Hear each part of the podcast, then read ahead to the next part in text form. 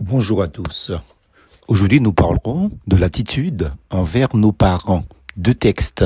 Le premier, Colossiens chapitre 3, verset 20. Enfants, obéissez à vos parents en toutes choses, car cela est agréable dans le Seigneur.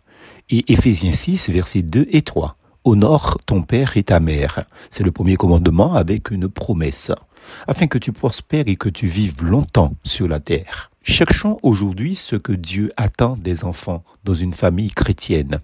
Pour ceux qui sont encore jeunes, il leur demande en premier lieu d'obéir à leurs parents. Enfants qui lisaient ces lignes ou qui écoutaient ces paroles, jeunes, si vous voulez plaire au Seigneur Jésus, rappelez-vous qu'en obéissant à vos parents, vous ferez quelque chose qu'il appréciera.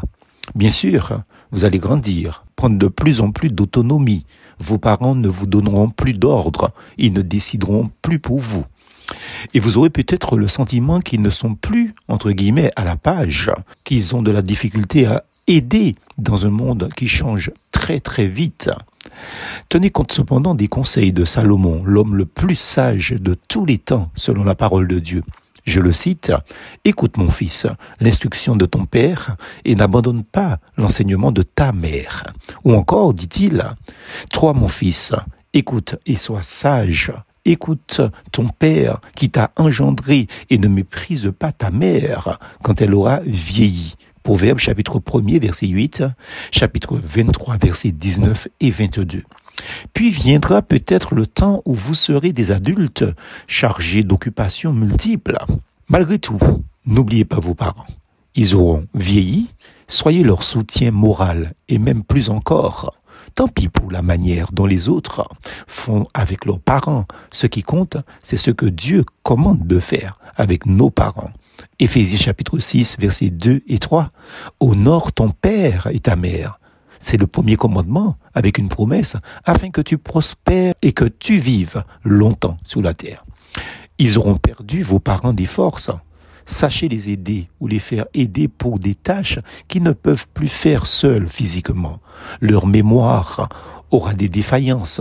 Ne les accablez pas. Accompagnez-les, soutenez-les comme ils ont fait pour vous dès votre naissance.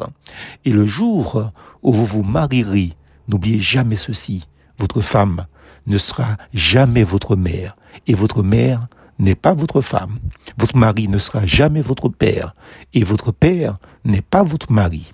L'un ou l'autre, votre femme risque un jour de ne plus être votre femme et votre mari risque de n'être plus votre mari, mais une mère reste une mère et un père reste un père, même après la mort.